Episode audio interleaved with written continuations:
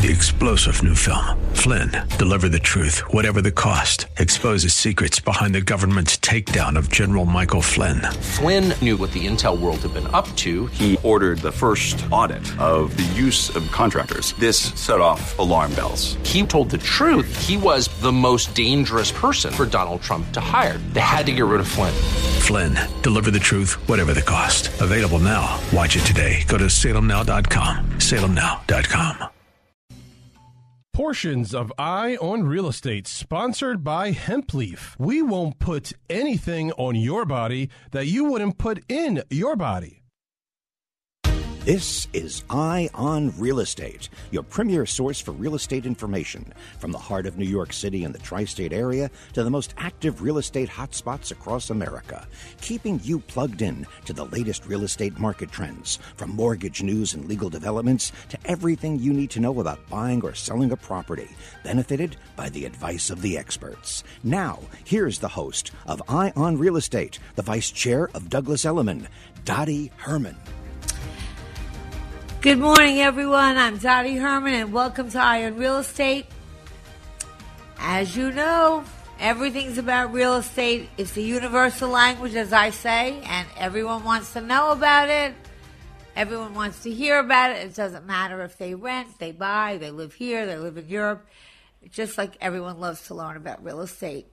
So, our show is about real estate, but also lifestyles because where you live and how you live and what you live in is all part of a lifestyle. And uh, today it's not only the house or the home or the place that you rent, it's the city and it's kind of the lifestyle you want. So hopefully we'll uh, do some also some look really dwell looking into lifestyles and how that affects where people live.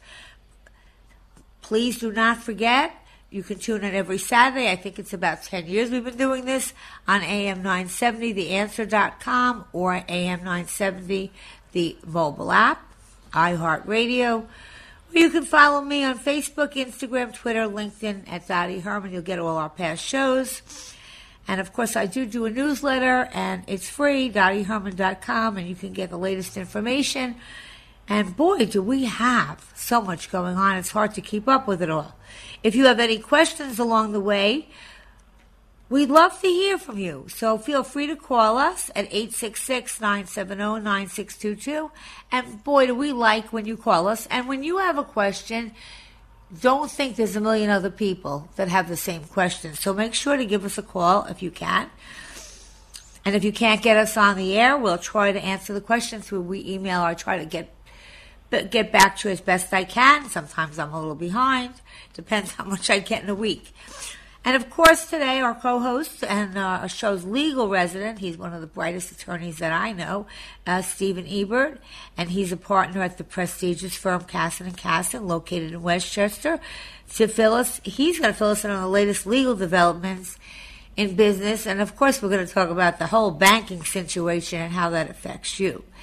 On the second half of our show, we'll be joined with Max Paxton, Matt Paxton, and Matt is a downsizing expert.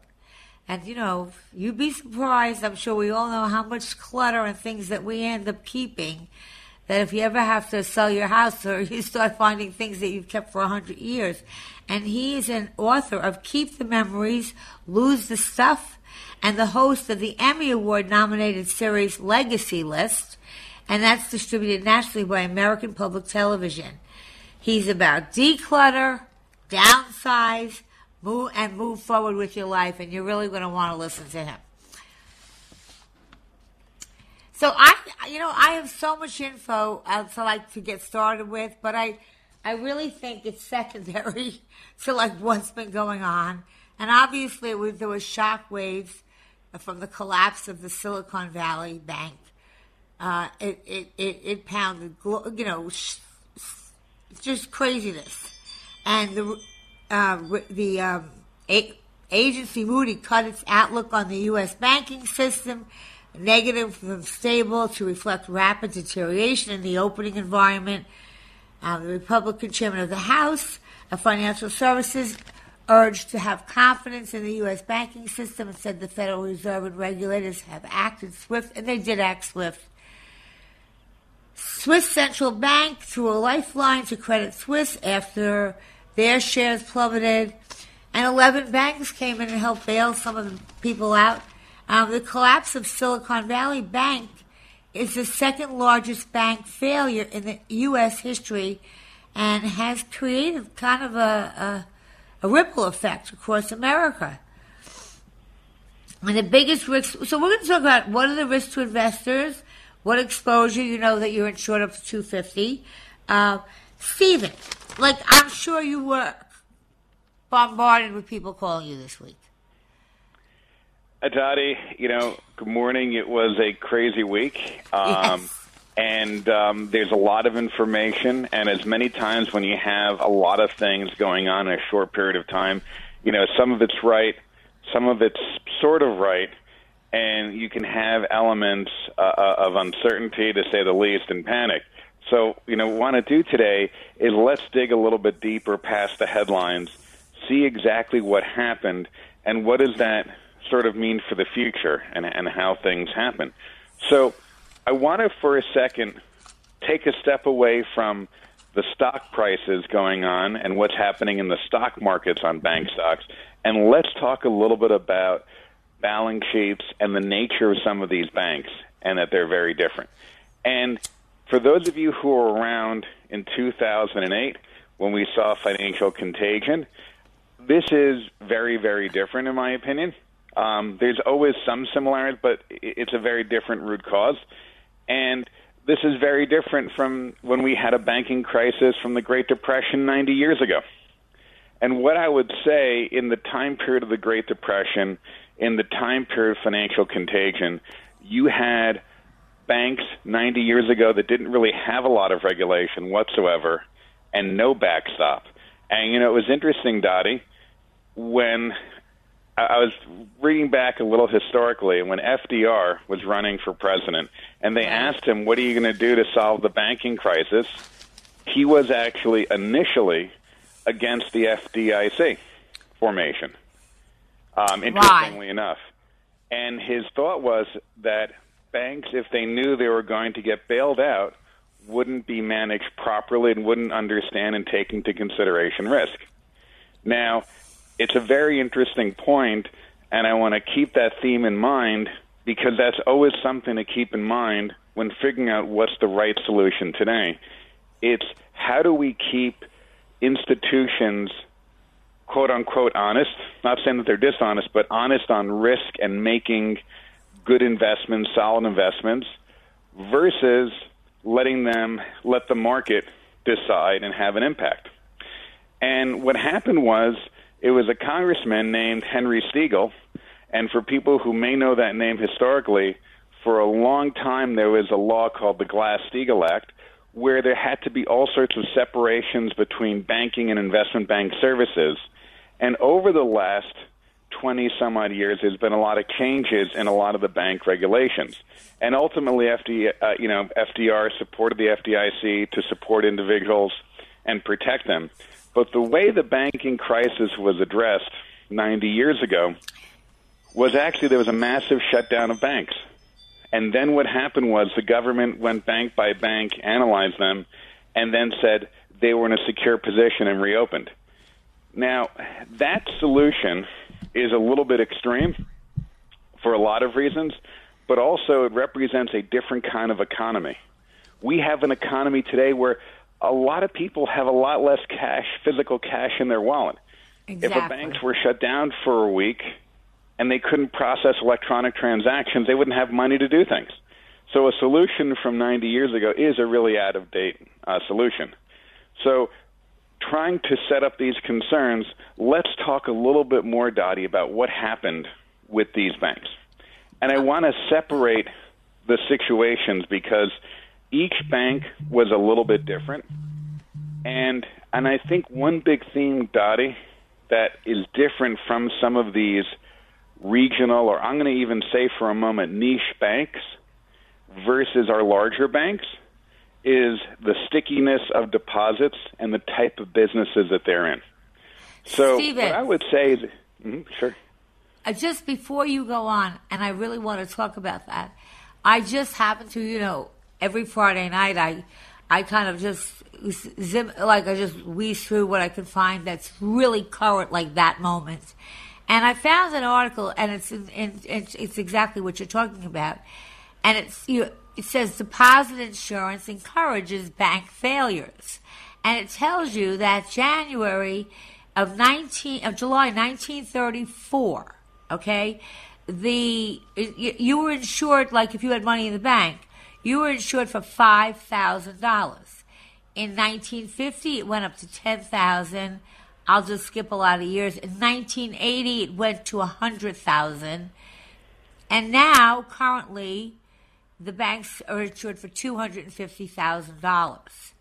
And this article is kind of saying, and again, that that kind of makes it a little bit easier for banks to like be a little less managed.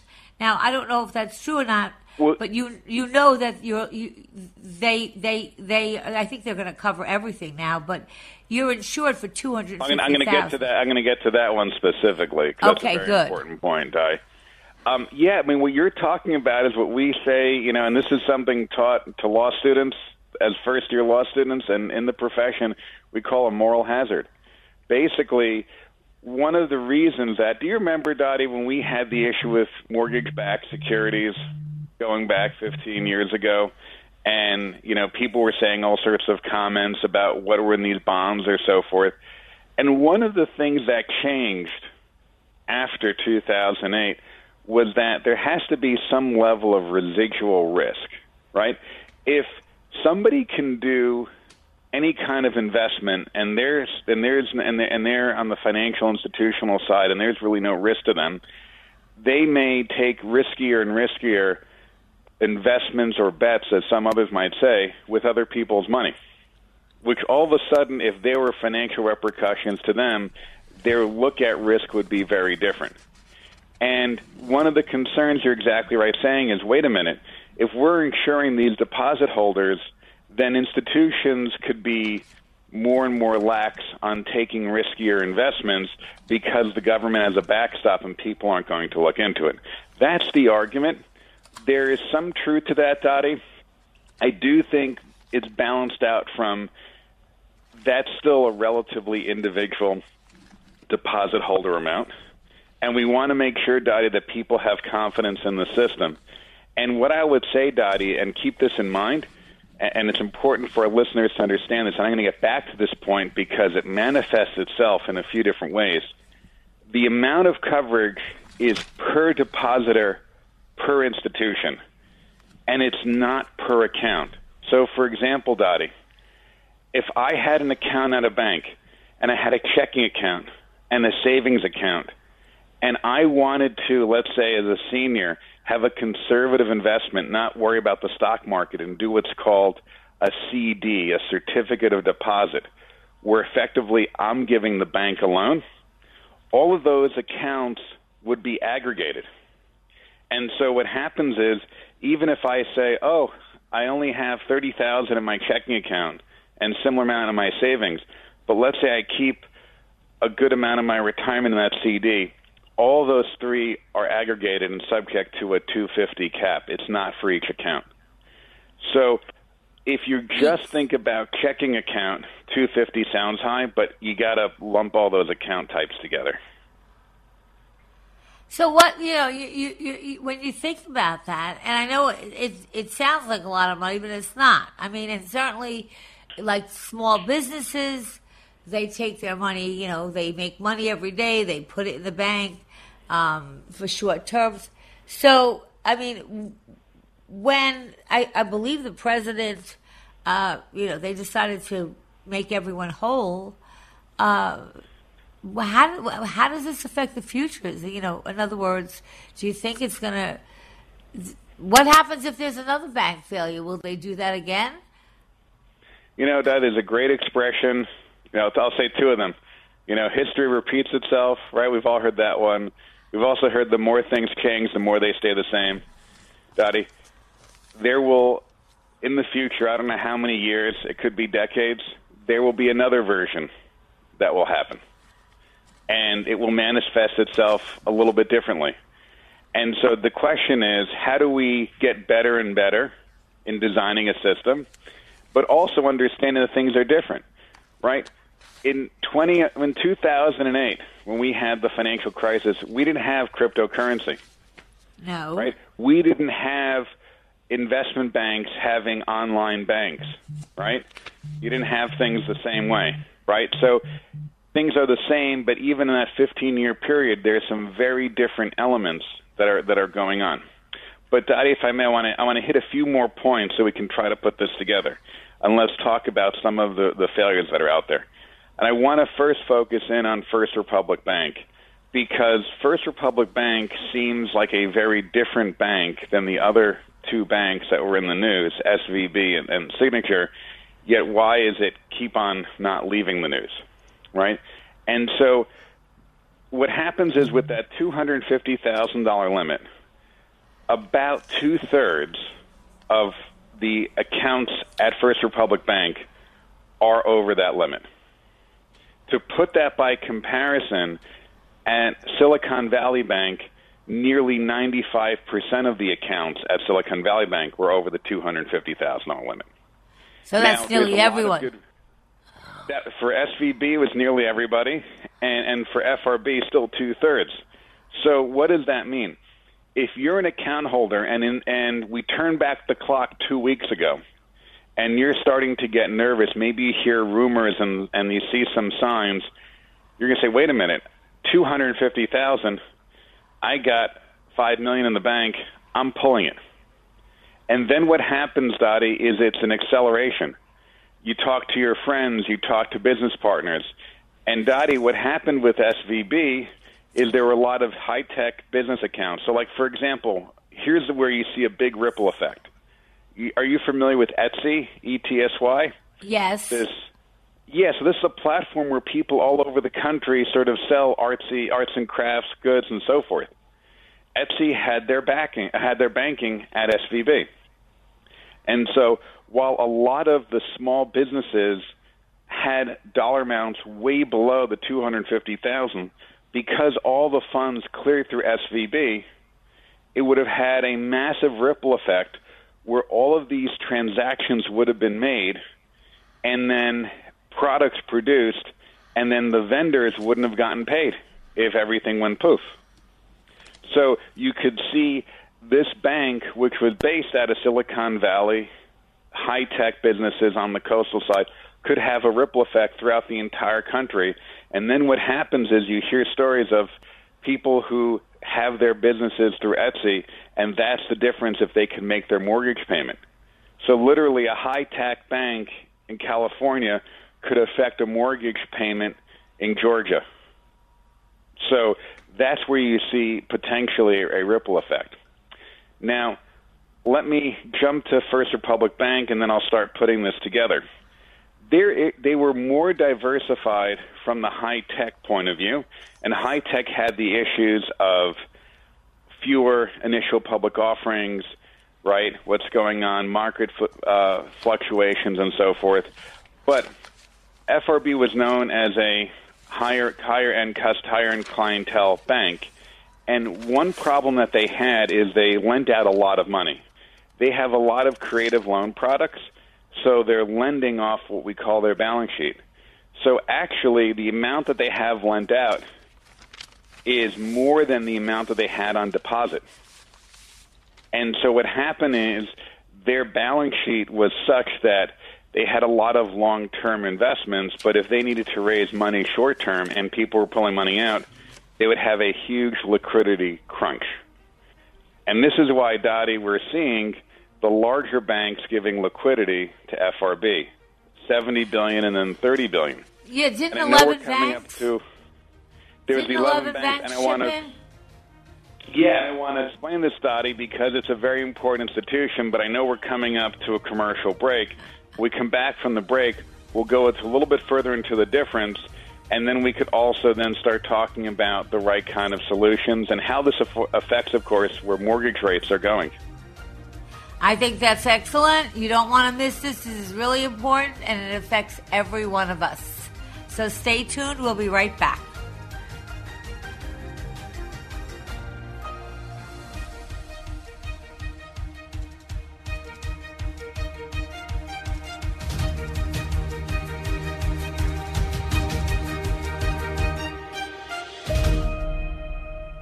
Mike Lindell and My Pillow are launching the new My Pillow 2.0 with a special buy one get one free offer. The My Pillow 2.0 offers a brand new temperature regulating technology that keeps you comfortable throughout the night. The new fabric dissipates heat and humidity to create a cooling sensation to maintain a, a cooler surface temperature. My Pillow knows core body temperature plays a big role in how well you sleep. The new fabric technology helps regulate your body temperature throughout the night by creating a lower surface temperature for a more restful night's sleep. Machine washable and dryable with a 10 year warranty and a 60 day money back guarantee and made in the USA. Just go to the radio listeners page at mypillow.com, use the promo code AM970 or call 800 651 0798. 800 651 0798. Don't miss this incredible opportunity to buy one, get one free on the new My Pillow 2.0. 800 651 0798. This is Dennis Prager inviting you to join me for a memorable travel opportunity that will be a highlight of your life. Mike Gallagher and I are headed again back to Israel in October for the Stand with Israel tour. Join us along with our trusted partner, Inspiration Cruises and Tours. We'll visit key sites in the Holy Land thoughtfully designed to give you unprecedented access to a region you may have only read about. Visit standwithisraeltour.com for details. We'll uncover important geopolitical sites and show you Israel's significance on the world stage. You'll set foot on the ancient streets of Jerusalem, sail the Sea of Galilee, pray at the Western Wall, and much more. We'll have guides specifically for our group, lavish accommodations, and I will even broadcast my show from Israel. No other trip will be like the Stand with Israel tour. Come with Mike Gallagher and me this October. Register today. Call 855 565 5519, 855 565 5519, or just go to standwithisraeltour.com, standwithisraeltour.com. This is Dottie Herman, Vice Chair of Douglas Elliman and host of Eye on Real Estate on AM 970 The Answer. Listen, I've just discovered a new line of skincare products that I have to tell you about. I have tried so many products that have been on the market for many years, so that's why I'm so excited about Hemp Leaf.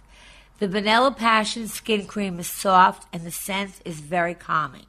The feeling on my skin, well, what can I say? It's just amazing. It's not at all greasy, and I can feel my skin perking up as soon as I put it on. The black soap, while it may look less than inviting, was the most amazing surprise. It's smooth and creamy and makes my skin feel soft and totally hydrated. I'm really looking forward to trying the rest of this product line and sharing my thoughts with you. I would never put anything on my body that I wouldn't put in it. So visit them at www.hempleaf.com. That's www.hempleaf.com H M P L I F dot. And if you enter the word Dottie at the checkout, you'll receive a 10% discount. Listen to AM 970 The Answer on Alexa, TuneIn, iHeart, or Audacy.com.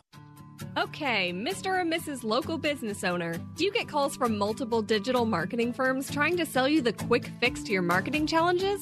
Maybe you've bought the latest tactic that some hotshots sold you and you're wondering where your results are. The problem is, you know you need to market your business, but trusting a partner, well, that's been a challenge. Our solution for many local business owners is through our digital marketing solutions, Salem Surround. Salem Surround is unique because we're based on the same guiding principles that Salem Media is. We actually care about our clients and we're accountable to our results. The same care that we deliver our radio content to you is the same we do with all our digital marketing services. So reach out to us at salemsurround.com today and we'll consult with you about your individual needs and create a customized plan to actually do what you need your investment to do. That's salemsurround.com, a full service digital marketing solution for your business. Continuing with Eye on Real Estate, your premier source for real estate information. Here's the host of Eye on Real Estate, the vice chair of Douglas Elliman, Dottie Herman. We're back with Stephen Everett and myself, and we were talking about the collapse of Silicon Valley Bank and the second largest bank failure in U.S. history. And it's kind of created a ripple effect, and Stephen was in the middle of talking about it. So let's continue this, how it happened, and how this affects you, and what are the things that you should do.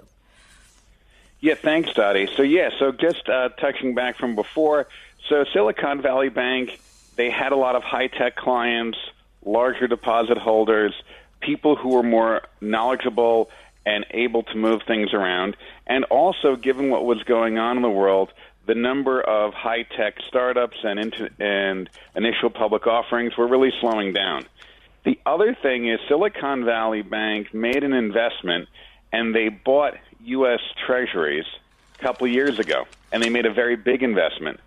And Dottie, what happens, and this is going to tie into our conversation on mortgage rates in just a little bit, is there's what we call an inverse correlation.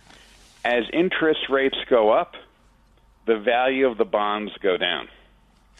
And what happened was, Dottie, imagining they have these long term investments, the market is shifting, depositors are moving money out, and they need to fire sale effectively their bond portfolio at a lower price because the market moved, and they take a bigger loss.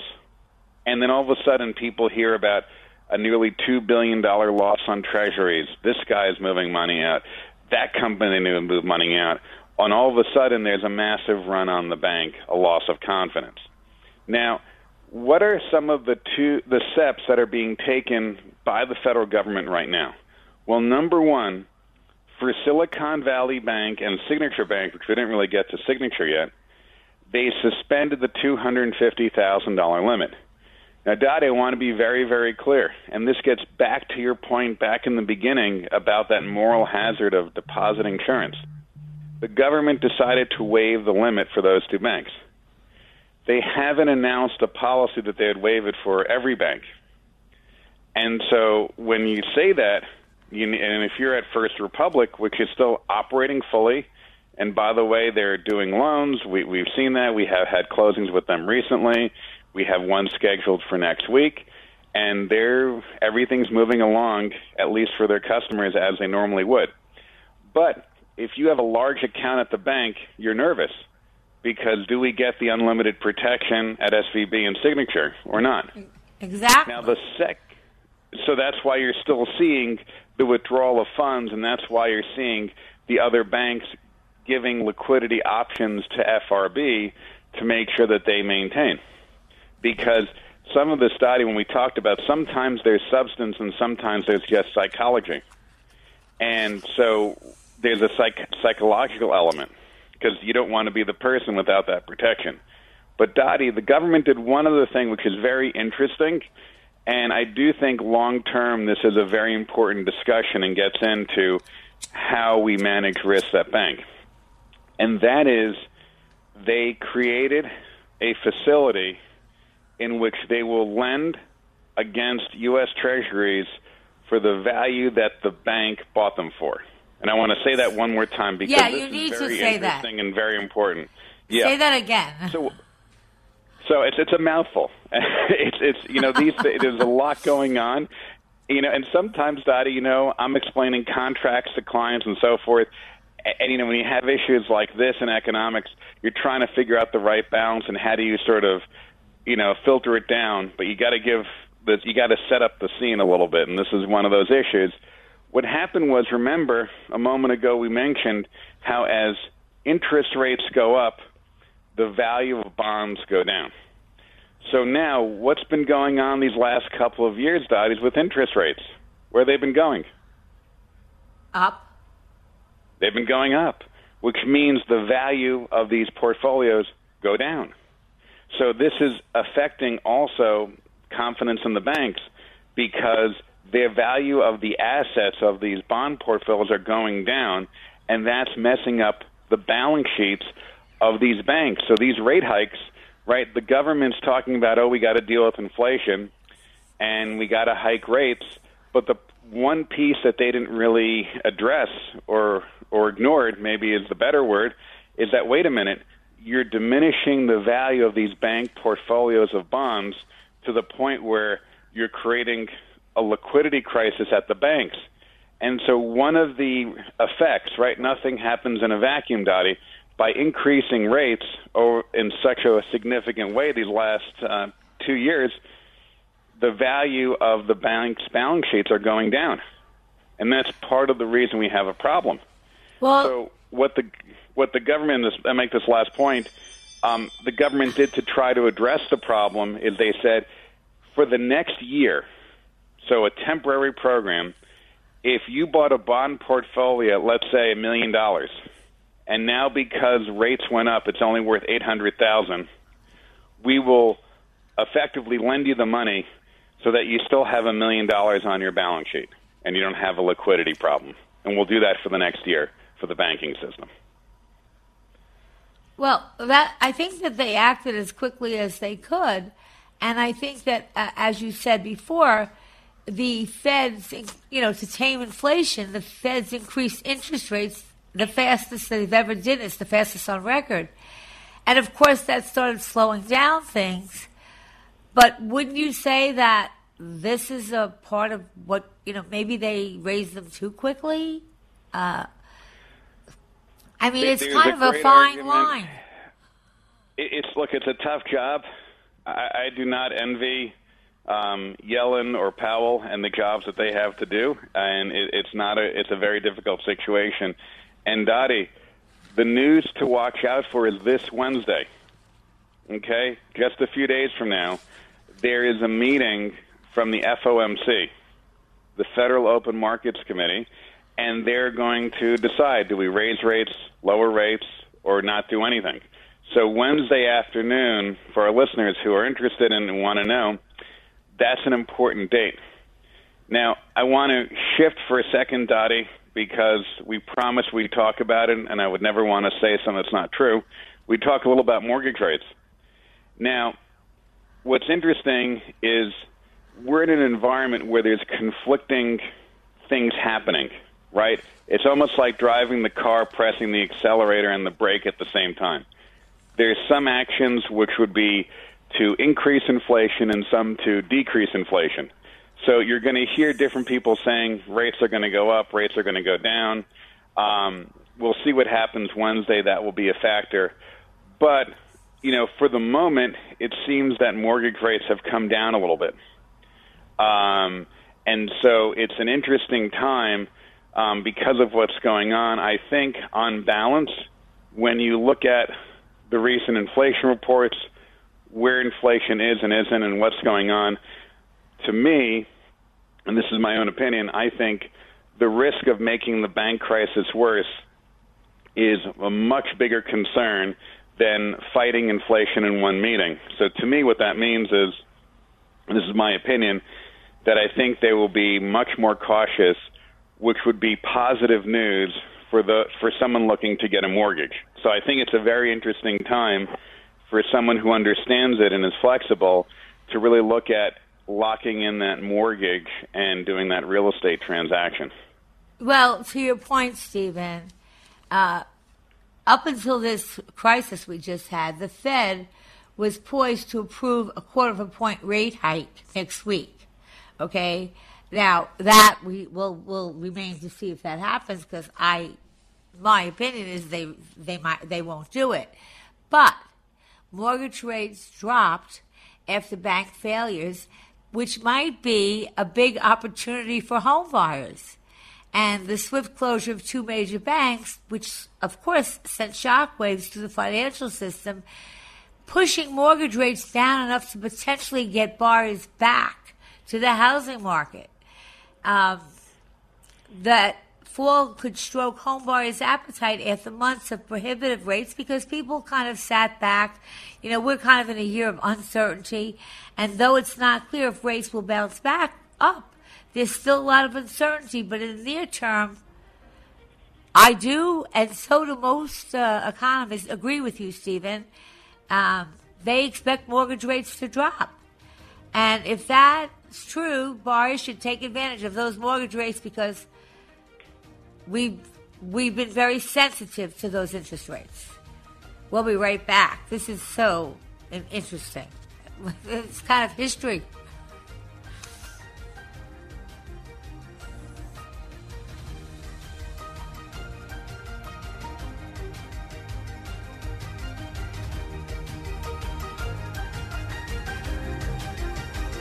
Take it from Charlie Kirk. as I read this New York Times article. So I read the New York Times so you don't have to. Salem Media Group reaches more people than they realize. This is my favorite line of the whole thing. Their hosts are big names, and they have huge reach, which makes them one of the most powerful forces in conservative media. Tap into our big names to help grow your business. To find out more about it, reach out to our General Sales Manager, Laura Schaefer, by calling 212 857 9639. Okay, Mr. or Mrs. Local Business Owner, do you get calls from multiple digital marketing firms trying to sell you the quick fix to your marketing challenges? Maybe you've bought the latest tactic that some hotshots sold you and you're wondering where your results are. The problem is, you know you need to market your business, but trusting a partner, well, that's been a challenge. Our solution for many local business owners is through our digital marketing solutions, Salem Surround. Salem Surround is unique because we're based on the same guiding principles that Salem Media is. We actually care about our clients and we're accountable to our results. The same care that we deliver our radio content to you is the same we do with all our digital marketing services. So reach out to us at salemsurround.com today and we'll consult with you about your individual needs and create a customized plan to actually do what you need your investment to do. That's salemsurround.com, a full service digital marketing solution for your business. This is Dottie Herman, host of Eye on Real Estate on AM 970 The Answer. Listen, I just discovered a new line of skincare products that I have to tell you about. I have tried many products that have been on the market for many years, so that's why I'm so excited about Hemp Leaf. The Vanilla Passion Skin Cream is soft and the scent is so calming. The feel of my skin, well, it's just amazing. It's not at all greasy, and I can feel my skin perking up. The black soap was the most amazing surprise. It's smooth and creamy and makes my skin feel soft and hydrated. I am really looking forward to trying the rest of the product line and sharing my thoughts with you. Visit us at www.hempleaf.com. That's www.hempleaf.com. Enter the word Dottie at checkout and receive 10% off. You're going to love it. Listen to us online at am970theanswer.com. Tune in, iHeart, Alexa, or Audacy.com.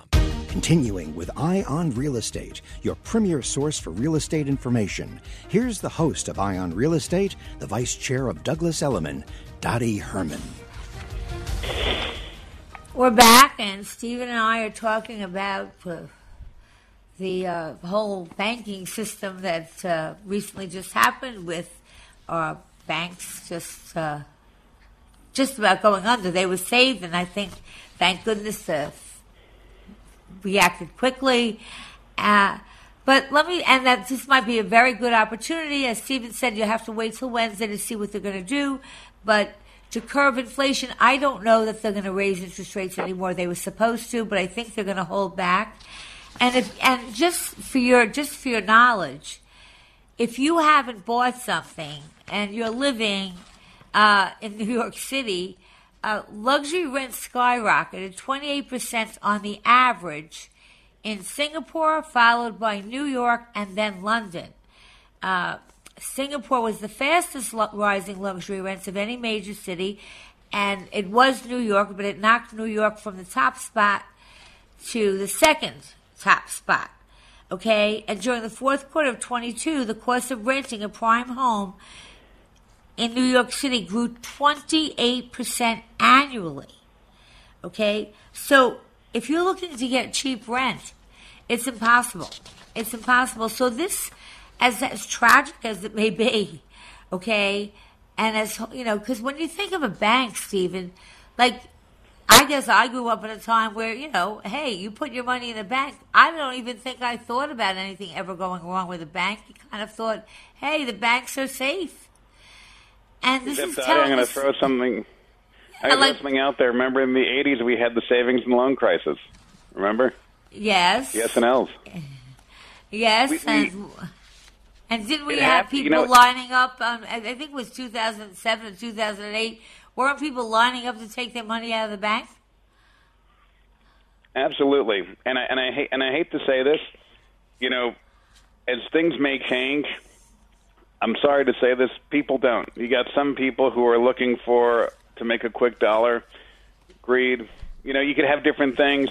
They say, "Wait a minute, I have this brand new idea. Maybe it's not fully tested, but I'm sure it's going to work, and it'll never go wrong." And you know, there you go. And, and so there's always an element of risk, and, we're constantly, I think, in this back and forth of taking risk and not, and how to manage risk.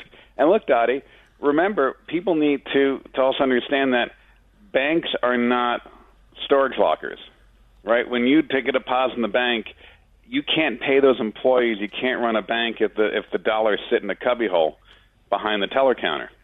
Th- that's not how it works. So there has to be some lending activity, investment activity.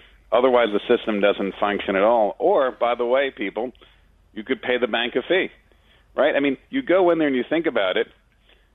By and large, not a 100%. You pay for some things. They don't charge you every time. Oh, we're charging you five dollars because that's the cost of the salary we paid for the teller for your couple of minutes of an interaction, right? You know, we're waiving ATM fee, right? There, there's a cost to build out this whole infrastructure for the bank, so they they have to make money somehow. Well, they do, but as, as I said, you know, like eh, with, with so many people have asked, they'll say, "So is my money safe in the bank, or should I go back and kind of diversify and put like money in uh, like a lot of different banks?" Another question I've had asked, and I'm not a banking expert, so I don't know that I'm the one to answer this, but am I better with a very big bank than a small regional bank? Uh, I well, don't know. you know, Dottie, you, you, it's always good to look at the institution of where you where you have money, and you know what? And that's why I'm saying going back, every crisis is different, right? When 2008 happened, First Republic Bank wasn't in the news. Silicon Valley Bank wasn't in the news, right? Remember, you had banks like Washington Mutual, you had Wachovia, you had Lehman Brothers, right? So then you had too big to fail. Now maybe it's too medium to fail this time.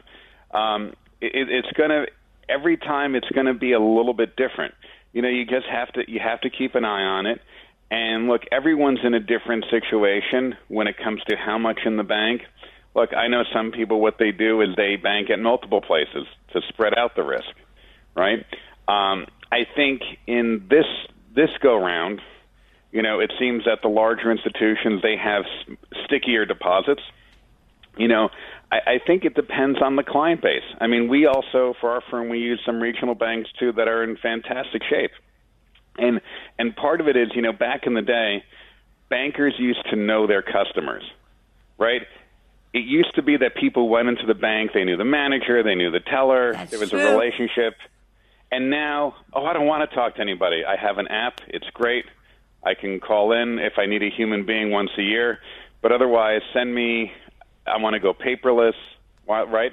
And so you've lost the connectivity. So what happened is it's tougher for a lot of banks because the old-fashioned bank, so to speak, they knew their customers and they'd say, okay, we know we have a law firm, and there's going to be X amount of money in escrow money that's going to sit there for months at a time, or this, as opposed to now people going online and clicking a mouse or using an app, you could move money instantly.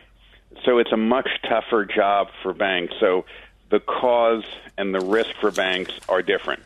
And so some banks have a much stickier sense of depositors and some have a much more fluid, right? If you're a bank that gets your depositors because you offer, you know, one tenth of one percent more in interest, and that's how you're getting business. Well, if someone comes along and they offer two tenths of a percent more, you're going to have money flow out. So you got to have an understanding of what makes up the customer base of the bank. Um, but Dottie, if I can mention one more thing before we run out of time, also want to mention because this is also big news and has some repercussions in a different way, is Credit Suisse because that's Yes. also in the news. Now, Credit Suisse has had issues for a while. They've had billions of dollars worth of outflows, certain bad loans. And remember, they are mainly a Swiss institution, but they do have a footprint in the United States. They have banking and investment banking operations. So what's happened is in the last year, so this is this didn't just happen last week. In the last year, Credit Suisse lost about 75% of its stock value. And last year about 133 billion US came at, was transferred out of the bank from their customers. And uh, last month, you know, looks like they had a nearly 8 billion dollar uh, loss in operations. So the bank actually lost money as a business, not just customer outflows. So what it so they got a big lifeline from the Swiss version of the Federal Reserve, and what it looks like is that Credit Suisse is going to either be acquired or chopped up or something. Um, the big bank, um, you know, is UBS, United Bank of Switzerland. There's talks right now that they'll take over Credit Suisse or take over a portion of it. Um, my sense is that the Swiss regulators won't let UBS take over everything because then they would control about 30% of the Swiss banking market, which would be very, very high to have in one institution. So my sense is that it's going to be chopped up a bit, and some will go there. Maybe the name will still survive, and it will be a different kind of institution. Um, and this is just important because, Dottie, we we have a global market, global market for investments, for startup firms, for liquidity, and also keep in mind even employees work for a lot of global firms and you know, travel, let's say, and need to have global access. So while you're not going to have the U.S. government being responsible, Credit Suisse is a very important institution, and that's sort of another piece that's sort of out there in the banking sector as a whole. I, you know, I want to leave our listeners, even though we have another hour to go, but on this topic, something that we're going to wait for Wednesday. But um, okay, if you're, you know, the average person Here's some of the questions that ha- I've been receiving. Will uninsured depositors at banks that fail in the future, and again, there will be another failure somewhere along the line, uh, be covered the same way that they were at Signature? And this is a Biden goal. I think Biden came out with something that that's his goal to do that, but it didn't happen. So even though he might want it to happen, it's not, it happened. It didn't happen. So you're still at risk. And so I, I don't know. I am not a financial expert to give you advice. I'm trying to figure it all out myself. Uh, but would you have any advice for someone other than to speak to your financial, uh, whoever you speak well, to, your accountant or your financial advisor? So I think a few things, Dottie. One, if you really have a concern, and it depends on how much money you have at the bank, one can take comfort is if you're under that $250,000 threshold. And me personally, that's how I look at it. I am not counting on the government to give protection beyond 250,000. They absolutely might do it again, but they're not required to. So to me, I like to operate based on what people are required to do, not what they might do. Right? And what so about that the Yeah, and what about that the banks borrowed a new record of $153 billion, and the previous record was $111 billion in 2008. Well, I would say a couple things. One, banks sometimes are borrowing because to just have the money on hand and to look good on their balance sheet. And keep in mind, Dottie, inflation, right? A 2008 dollar is not worth the same in 2023. True. So, so there's a little bit of that with it. Um, but what some banks are doing is they're borrowing just to have the money on hand, right? They don't necessarily need the money, and people need to understand that. It's not like, where did all the money go?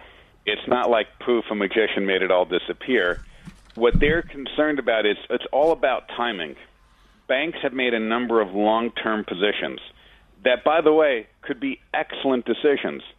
But when all of a sudden there's panic, people want the money now. And so what happens is banks don't keep a pile of cash at the bank if every single customer showed up and wanted their money immediately. They don't do that because they couldn't make the money work. And honestly, look, it's not like you draw down your bank account. Nobody draws their bank account down to zero every single day. There's no account. So they realize there's a certain amount of money they don't need to have handy. So what they're realizing now is saying, wait a minute, people, there's a lot of rumor, there's a lot of discussion, there's truth also, and nervousness. So let's just dump some more cash and have it ready so that way people feel calm. So that's wow. what this is really about in most cases. Um, and then in a few cases, there are some balance sheets that are really out of position that need to be adjusted, but you can't do that overnight. Well, right? two it's things. Like real... I don't want anyone to make don't make crazy emotional moves. Okay, try to you know again, it, a lot of people won't have to worry about the 250, but. Uh, if you do, don't make any emotional moves. I think you should call your, you know, your, your account or whoever you talk to about money. Oh, and by the way, I want to say a special thanks to Molly and all her real estate team uh, who faithfully listen to us every day. I love you. So thanks. Um, but I think that for right now, you should really, you know, we people put money in banks, we give money to our financial uh, uh, people, and a lot of us really don't do any homework ourselves. And so I think that you should, we, we try to keep you aware of these things because uh, nothing's a guarantee. You know, if you, everything has risk. And, you know, if you put your money under the mattress, there's risk because the money devalues. So anything you do has risk. You have to take some risk. And it's all the amount of risk you're taking. Uh, but I think that this has taught us certain things. Uh, thank goodness I don't believe any people will get really hurt, but I don't know how the banks will pay this back. I don't know how this will okay. affect things going forward. They say it's not going to affect. I want to mention one more thing, which I find, and you know, which I'd be remiss to not mention. Just because you get a checkbook doesn't mean it's a bank account. And I want to mention this because in the past, you know, you go to a traditional bank, they have a branch, you get a checkbook. It's a truly a bank account. There are a number of investment accounts that sort of look and maybe feel like a bank account, and you might even have quote check writing privileges where you can get a checkbook and write checks and they'll process it, but they're not a bank. A bank is what we call a checking account a demand deposit, which means you walk up to that bank counter, you go online, and you can demand, and instantly, as long as it's during bank hours, they have to give you the money. There's a number of accounts, particularly some of these online banks, where they're not exactly regular bank accounts they say we'll get you your money. It takes three business days to process. When you see some of those signals, you have a, more like an investment account, and you really need to check is that account which you thought was a bank account really a bank account, which also means do you get FDIC insurance coverage? So definitely, as Dottie said, the most important thing is ask questions, have somebody at the bank you can go to just to find out really what the situation is. Yeah, and again, I, again, as I said, you know, you don't often think of banks. Uh, you, you think that they're safe, and for most part, they are. I really don't think people should be freaked out yet or panicked, but it just really, when you have money and you're dealing with investment bankers, they're human and mistakes happen. So you should try to be on it or have somebody uh, that you trust and that is really pretty knowledgeable in that field. Take a, take a look at it because, as you said, you know we don't carry cash around now. So so if the bank's not open or you can't get to your money, uh, some of us would starve to death. Okay, unless you have a lot of credit cards, but hopefully we'll learn from this. And I and I, I think by next week, don't you think we'll have some more answers, Stephen? I think we'll have a lot of answers. You know, we had recent CPI reports, Consumer Price Index. You know, some things have gone there, but some down, some are still there. We have that FOMC meeting on Wednesday, so I think we'll have a lot more. And you know what? Time also calms things down, so I think we'll be, I think we'll be in an even more clear place next week.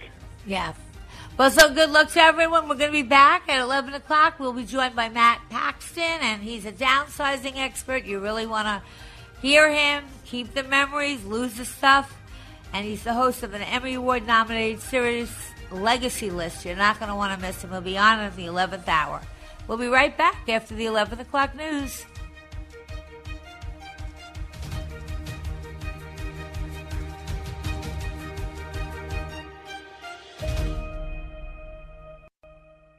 The preceding hour of programming paid for by DTHY Realty Incorporated. Three star general Michael J. Flynn, head of the Pentagon Intelligence Agency, knew all the government's dirty secrets. He was one of the most respected generals in the military. Flynn knew what the intel world had been up to, he understood its funding. He ordered the first audit of the use of contractors. This set off alarm bells. The explosive new documentary, Flynn, Deliver the Truth, Whatever the Cost, uncovers the facts behind this scandal. Flynn told the truth. He was the most dangerous person for Donald Trump to hire. I find out the worst enemy that I'm going to face in my life is right here in America. They took my assessment and they wanted me to change it. And I was like, I'm not changing it. They had to get rid of Flynn. With in depth interviews, archival footage, and never before seen personal records of the man behind the headlines. I just felt like I was drowning. Flynn, deliver the truth, whatever the cost. Available now. Watch it today. Go to salemnow.com. Salemnow.com.